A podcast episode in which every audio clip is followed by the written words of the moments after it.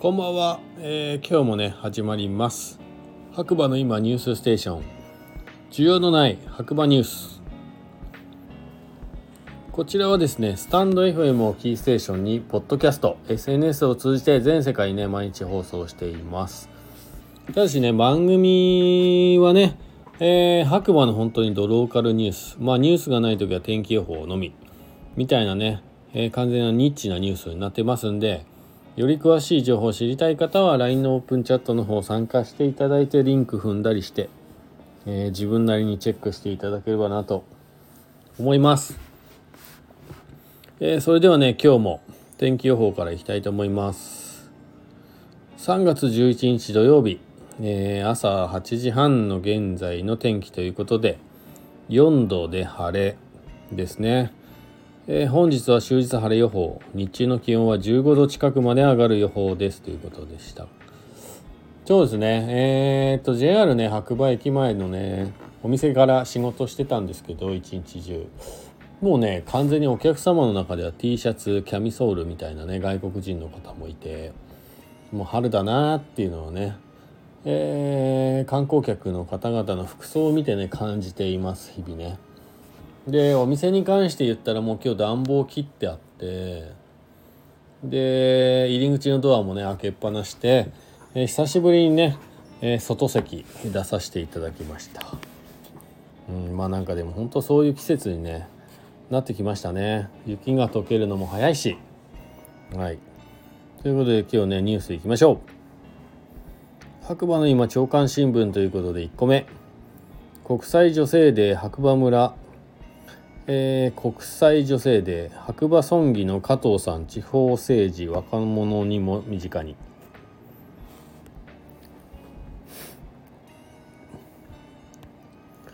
えー、国際女性デーにせんにじゅうさん、白馬村議加藤さん、多様な議会作りたい、地方政治若者にも身近に。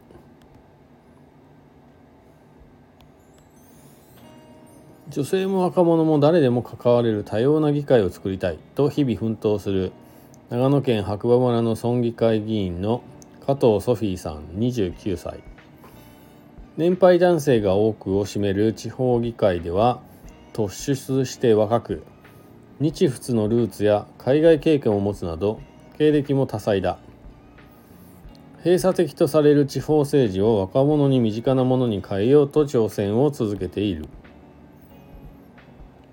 にせんにじゅういちねんしちがつ時点の調査では、全国の市町村議会議員数はさんまんにん弱、うちにじゅうだい女性はじゅうごにん、町村議会に限るとわずかよにんという。加藤さんはよにんのうちのひとりだ。母の祖国フランス生まれで、生後すぐ白馬村に転居、中学まで過ごした。父の故郷京都の高校や専門学校を経て海外に留学し、帰国後は白馬村に戻ってカフェを開業した。有機農業や地域温暖化など環境問題に関心を持ちながら、政治は縁遠く、議会って何というレベルだったと振り返る、えー、というね。より詳しい情報を読みたい方はちょっと有料記事になってますんで、毎日新聞の方ねから行っていただければなと思います。でふたつめ、八方根スキー場不正サイトによるリフト券購入被害について。なんかこれ前上げてる方いましたね、ニュースね。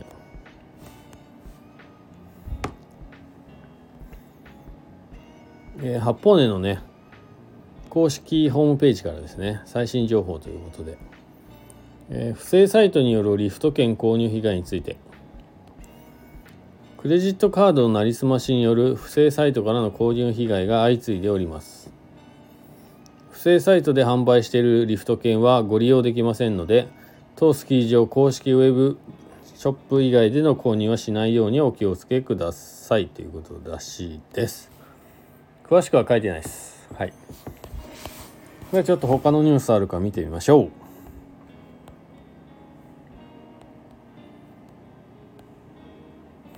お腹がいっぱいすぎてちょっとあれだな。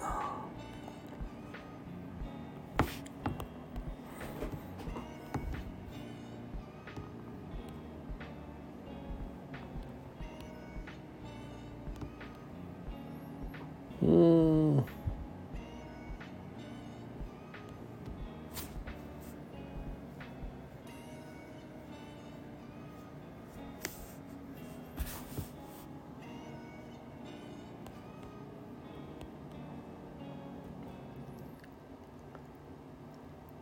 えーと、なかなかニュースないですね。うん。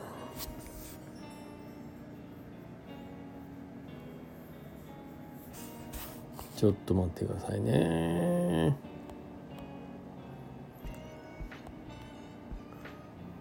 えーっと。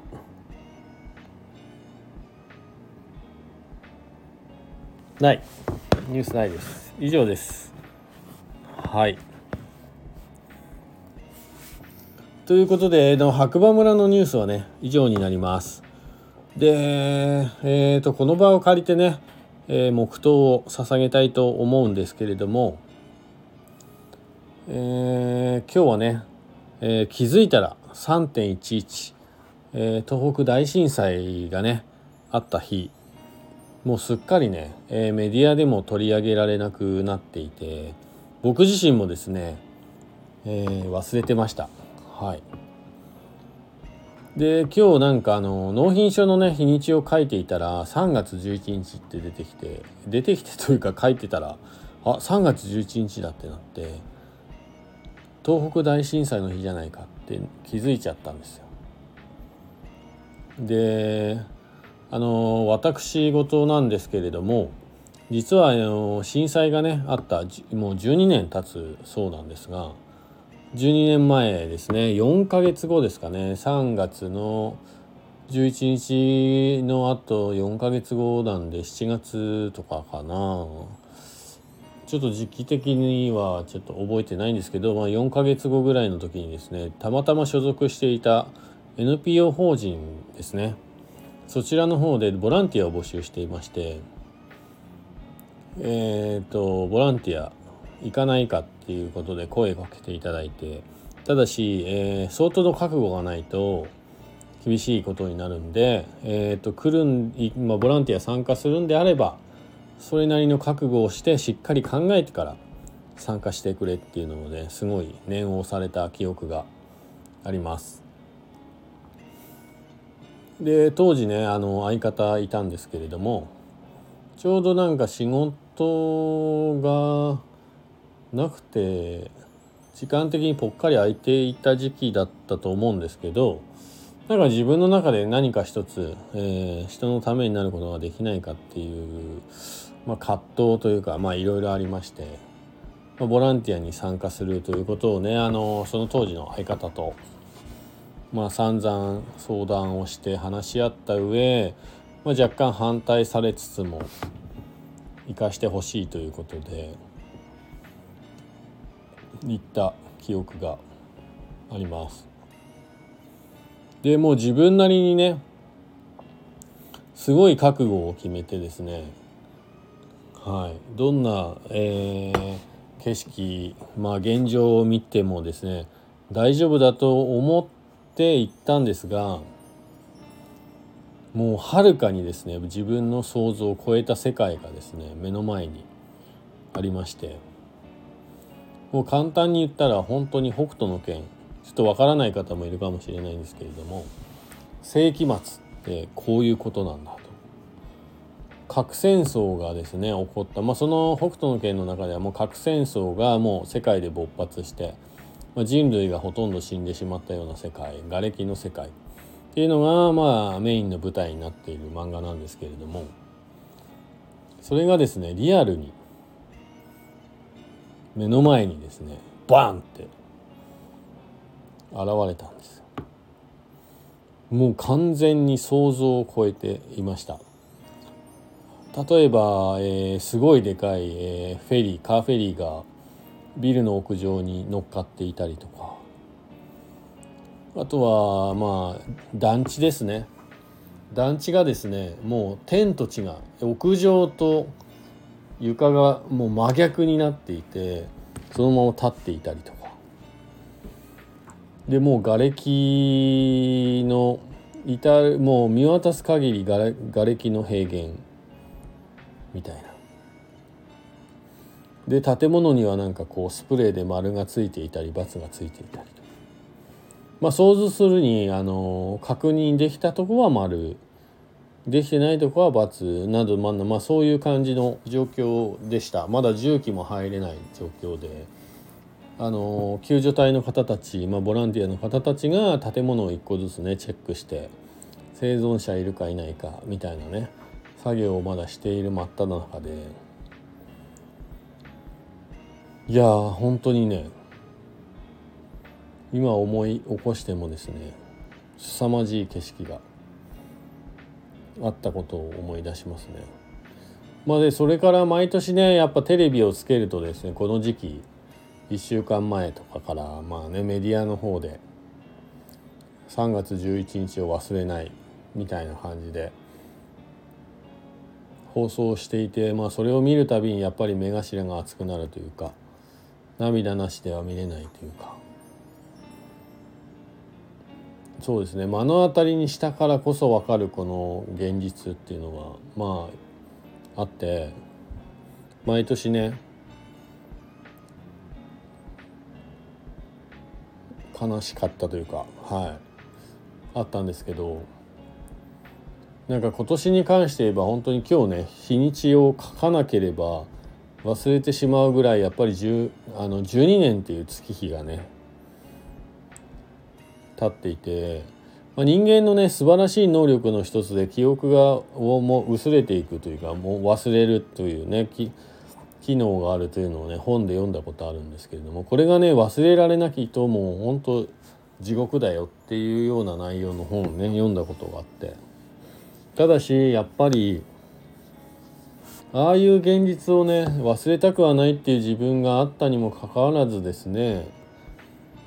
なんとなくこうまあコロナっていうのもあったかもしれないんですけど、なんか今日日にちが日にちを書くまでね全く思い出せていなかったっていうのは、なんか悲しいやらなんやら、なんかちょっといろいろ複雑な気持ちになってしまって、今、えー、この場を借りてちょっとお話をさせていただいているんですけれども、であのー、これはねあの本当にあったことを包み隠さずお話ししているんですけど、当時ねえー、僕らはその エヌピーオー 法人っていうのがちょっと山系の エヌピーオー 法人でして、ボランティアといってもですね実は、えー、遺体捜索をしに行っていました、えー、大津町っていうところですね。で僕らの先発で僕だいよん陣ぐらいで行ったんですけど、そのいち陣に陣さん陣でですねやっぱり遺体を見つけたりとか、えー、あってまあねプロフェッショナルというかそういう方たちもいっぱいいたんで、で皆さんねそれぞれ覚悟を持って行ってたんですけど、そのさん陣までの間に、えー、まあ各自ね一人一人で行動してそういう捜索をしていて、帰ってこない方がいたそうで、でみんなでね探しに行ったらその人をなんか無意識のうちにですね海に向かって歩いていたというお話があって、なので僕らよん陣でボランティアで行くけれども、それなりに本当に覚悟してきてくれと。で今回からはもう一人では行動せずにふたりひと組でバディ組んで行くんでよろしくっていう感じのお話で行ってきたんですけど、本当にね最初から言ってる通り想像を絶する世界が目の前に広がっていて、ですごい生々しかったんですよ。まだよんかげつっていう時期もあって、なんか生活の匂いというか香りがですね感じられる、こう瓦礫の家がいっぱいあって、寝ていたであろう布団があったりとか、なんかねそういう本当に生々しい世界があって、そういう中でまあふたりひと組でバディ組ませていただいてというか、まあ僕はねもう本当にその当時も足手まといにならないぐらいギリギリの感じで行ってしまったんですけれども、あの棒をね刺したりとかして歩いていて、なんかうんほんそうですね正直なんかここに重機があればもしかしたらっていうような場面も多々あって、まあ、僕らはね結果的に発見することはできなかったんですけれども、まあなんかこうイルカがいたりとかね、犬たちがいたりとか、もちろん生きてはいないんですけど、そういう生々しいものがね目の前に広がっていて、でやっぱ当時ねあの塵もすごくて、でトタンなどが風で飛んできたりとかして、違った意味ですごい危険な状況が目の前にあって、はい、でもそんなね記憶もね時間とともにやっぱり薄れてきてしまうっていう、忘れたくないなって思っていたんですけれども、まあ実際に本当にさっきからずっと言ってますけど、実際に実際に見たものが伝えるっていうね仕事があると思うんですよ。でも本当そういうこともね最近やっぱりコロナもあったりとか、やっぱりじゅうにねんっていう時間があったりとかで年々薄れていっていたのは確かです。だから本当に今日ね、えー、納品書に日付を書かなければもしかしたらテレビも最近は見ない生活がねほぼなんで思い出すことはなかったかもしれないっていうぐらい本当に希薄になってきています。でもね未だに多分苦しんでいる方たち、えー、乗り越えようと頑張っている方たち、その時こうね生まれた子供もうじゅうにさいっていうね、そういうリアル、まあ現実の中でね生活している方たちが多々いると思うとですね、まあ自分ができることはやっぱ忘れないっていうことぐらいしかできないのかなって改めて思いました。もうね本当に最近ではメディアでもねそんなに取り上げることもねなく、えー、本当に東北の現状っていうのが見えてこないと、うんねいろいろ考える夜に思いがけずなりました。えー、っとねほんであの白馬のねローカルニュースを読むだけという番組なので、まあ、話をするかどうするか、えー、自分の番組で改めてねするかしないかちょっと悩んでたんですけれども、まあ、ニュースという括りで言えば、うん、僕的にはすごい大きなニュース、ショッキングなね本当に今日忘れていた今日という日を忘れていたというか、はいまあ、改めてねさんがつじゅういちにちを忘れないようにしようと自分の中でね今日思いました、はい、なのであのー、皆さん、えー、じゅうにじはね回ってしまったんですけれども、現在ねじゅうにじさんじゅっぷん、黙祷をね捧げたいと思います、えー、まだねえーと、なんていうんですかね、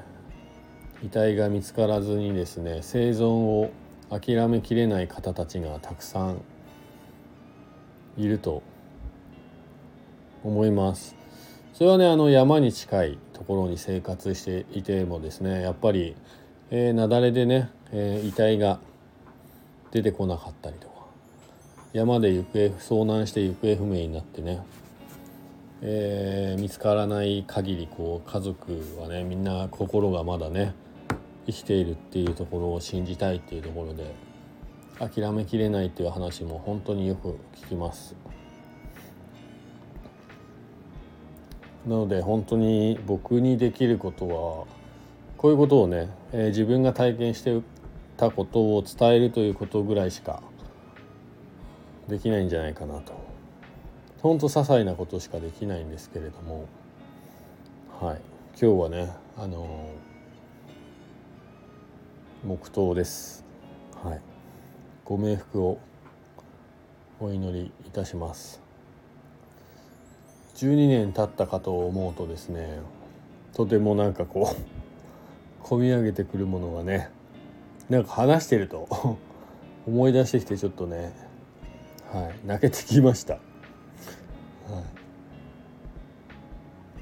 そう、あ、すいません。そう、さっきね話をしようと思ってちょっと話のがずれてしまったんですけれども、最後ね、なんでこんな話をしたかっていうと、当時、えーまあ、よんかげつっていうまだね生々しい時期にボランティアに行っていて、あの数メートルの差でね、もう綺麗な家があったりとか、もう瓦礫の家があったりとかで、たまたまねおじいさんとおばあさんだったと思うんですけど、ご年配のご夫婦がですね、瓦礫の山の中で何かを一生懸命探していて、でお声掛けさせていただいたんですけれども、えー、まず第一声言われたのがですね、僕らはボランティアで来ていて、一応自分でね選んでそういう場所にえー、行っていた、えー、実際に被災されてね、物を探し、まあ、家族のもの、大事なものをね多分探しに来ていたと思うであろう、えー、ご年配の方たちにまず第一声言われたのが、ありがとうございますと、はい、声をかけていただいて、いやなんかね、一番自分たちがね大変な時期に、僕らみたいなどこのね馬の骨かわからないようなね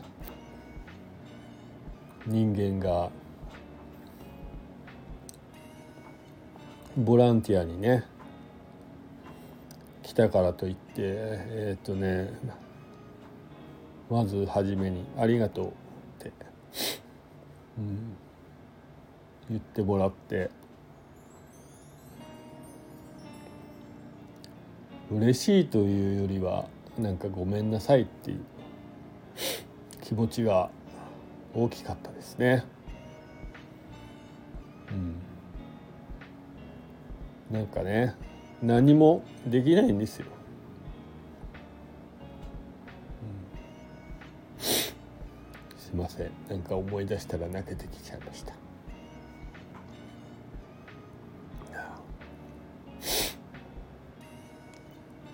なんか忘れない忘れないと思ってたんですけど、やっぱね時間が経つといろいろね記憶が薄れていきますね、良くも悪くも。ただまあこれからもね、あの改めて今言ったような話を忘れずに、なんか人にね伝えていけるような温かい人間というかなっていきたいなと改めて思いました、はい。まあ今ね接客業をさせていただいているので、まあ、それにもね通ずるものがねあると思います、はい。コーヒーというものをね、まあ、売らせていただいているんですけれども、まあ、嗜好品なので飲む飲まないも自由です、うんまあ、僕の人生の中ではねコーヒーというものがね入ってきたのが本当ごく最近のことなんで、まあ、そんなね僕が焼いたコーヒーでもあの白馬にね来た思い出として美味しいって言ってね帰っていただけることにすごい感謝してます。うん、まあ、えー、ね今ね世の中では戦争が起こったりとかね、いろいろ悲しいことがいっぱいありますが、まあね自分にできることをちょっとね頑張っていこうかなと、はい、改めて自分で話していて思いました。すいません、なんかちょっと締めっぽくなっちゃって、うん